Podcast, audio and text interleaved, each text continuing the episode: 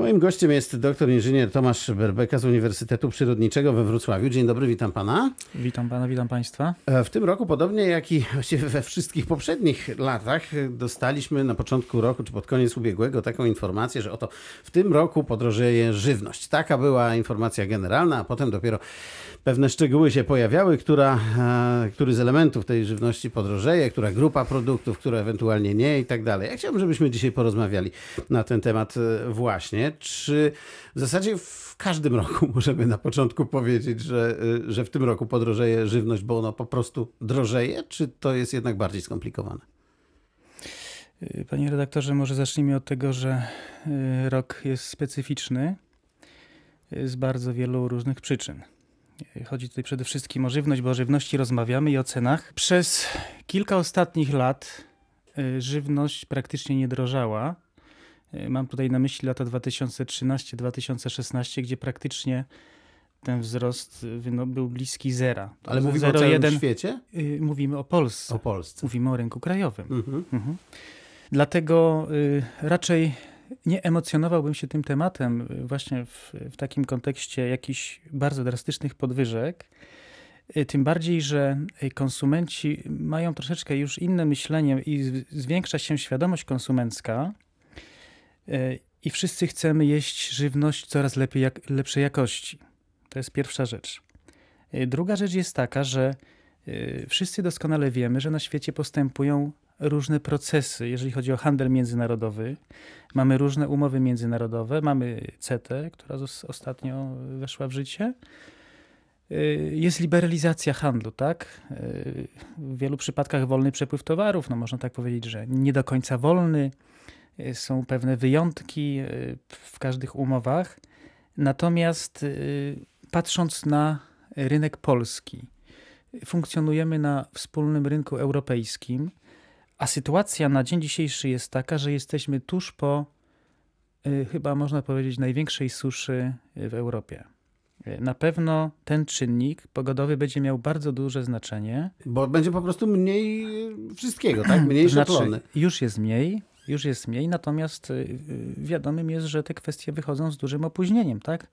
W rolnictwie mamy do czynienia z sezonowością w przypadku rynku zbóż, y, to jakie będą braki, y, pokaże nam okres powiedzmy maj-czerwiec dopiero.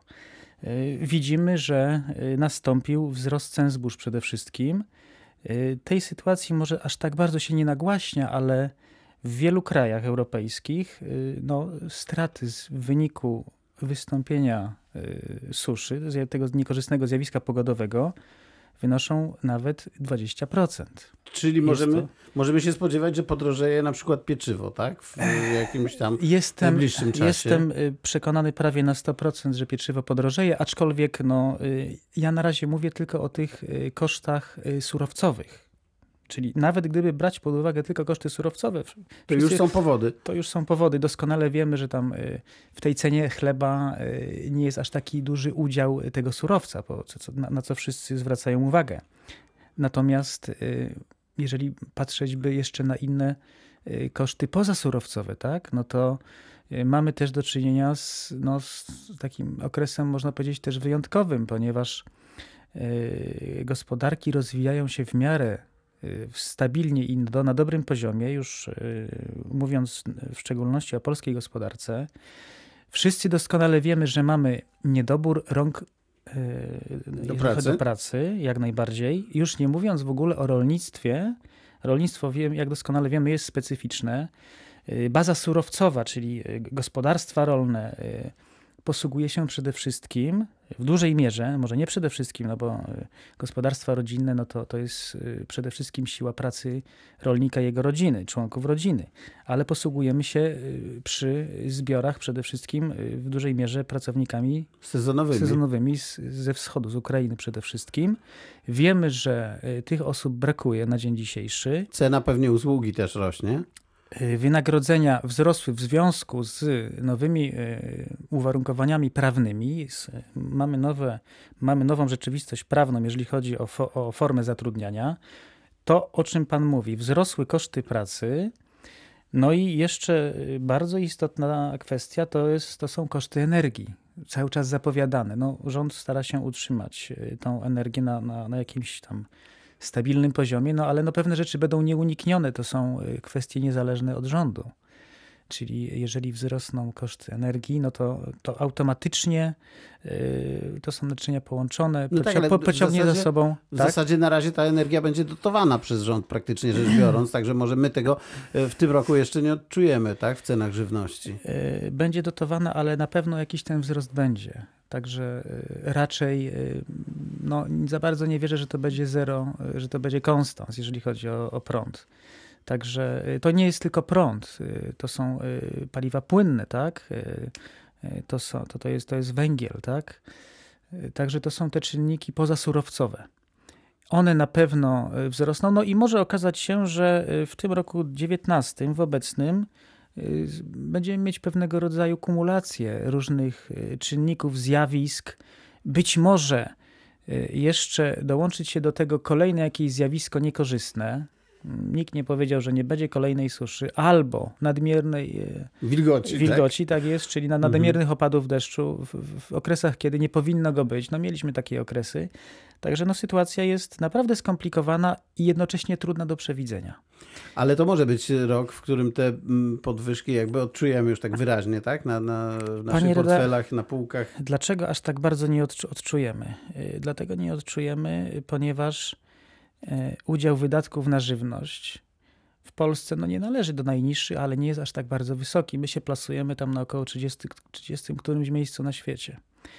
Także y, mm, musimy zmienić troszeczkę myślenie. Większość y, y, świadomych, światłych konsumentów wie, że za dobrą żywność trzeba troszeczkę więcej zapłacić.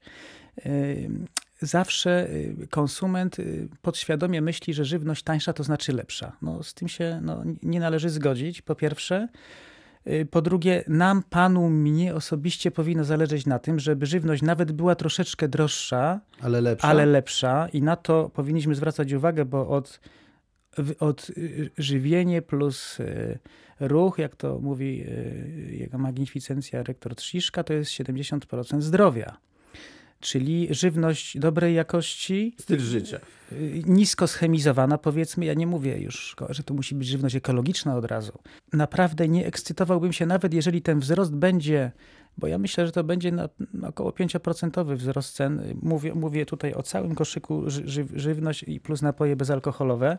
W niektórych przypadkach może być to dużo więcej, no bo y, no, y, mimo wszystko nie powiem, że ta żywność była sztucznie utrzymywana na niskim poziomie, tak? Czyli, że my wzrostu, jak powiedziałem, praktycznie wzrost był niski, może tam w ostatnim roku był około 3%. Natomiast, panie redaktorze, jeżeli inne dobra drożeją, y, nie za bardzo protestujemy, jesteśmy w stanie zakupić y, nowe auto, tam o wartości kilkudziesięciu tysięcy złotych. Są podwyżki permanentne, nie protestujemy, nie widzę, żeby ktoś protestował. Oczywiście nie jest to dobro y, pi- pierwszej potrzeby, tak? No właśnie, tu nie musimy tego kupić. No- no- no nie a- musimy, a ale- musimy. Ale, panie redaktorze, ale spójrz, spójrzmy na, na dane statystyczne. Y, Coraz więcej wydajemy na y, koszty związane z życiem, te, które są pozażywnościowe, czyli utrzymanie mieszkania, tak? czy to jest wynajem, czy to jest zakup. Y, Na inne wydatki związane z innymi dobrami trwałego użytku. To dlaczegoż by nie zaakceptować y, wzrostu cen żywności? No, wiedzmy również o tym, że Y, to jest też powodzenie i sukces y, w przyszłości całego sektora rolno-spożywczego. To są miejsca pracy nie tylko na wsi, ale i w całym otoczeniu rolnictwa. Także naprawdę nie, nie emocjonowałbym się, nawet gdyby to były podwyżki y, rzędu tych 5%, bo myślę, że takie średnio y, mogą być na pewno. Y, No, w niektórych przypadkach mogą być nawet troszeczkę wyższe. Tutaj pan mówił, wspominał o, o pieczywie. No, niektórzy nawet szacują, że to może być 10% w przypadku pieczywa. No, w naszym portfelu, y, panie redaktorze, aż tak dużo nie ubędzie. Powiedzmy, zrezygnujemy z jakiegoś dobra lepszego trwałego użytku, a postawmy na swoje zdrowie, na dobrą żywność. Na pewno będzie to lepsza inwestycja. To wobec tego ciekaw jestem, czy e, będziemy mieli w najbliższym czasie jakieś takie gwiazdy podwyżek, bo to się u nas zdarza od czasu do czasu i nagle wszyscy zaczynają mówić, a to o cukrze, który już osiąga tam cenę powiedzmy 6 zł w sklepie, a normalnie kosztował 3, a to o maśle, które kosztowało, to nie tak dawno było zresztą 4,55 zł, a tu widzimy 8,9 nagle. Czy takie jakieś szoki cenowe nas w najbliższym czasie czekają i z jaką branżą mogłyby być związane? To znaczy, ja sądzę, że szok, y, szok cenowy, który już, którego już preludium mieliśmy pod koniec tego roku, to y, rynek warzywny. Owocowy y, w drugą stronę troszeczkę. Mieliśmy tutaj dosyć spory urodzaj, ale jeżeli chodzi o warzywa, no to jest tutaj no, bardzo duża szansa, że sytuacja się przynajmniej do tego, do, do, do połowy roku utrzyma, ze, ze, ze względu, oczywiście ze względu na sezonowość. Bardzo drogie mogą być nawalijki. O czym jeszcze myślę tutaj?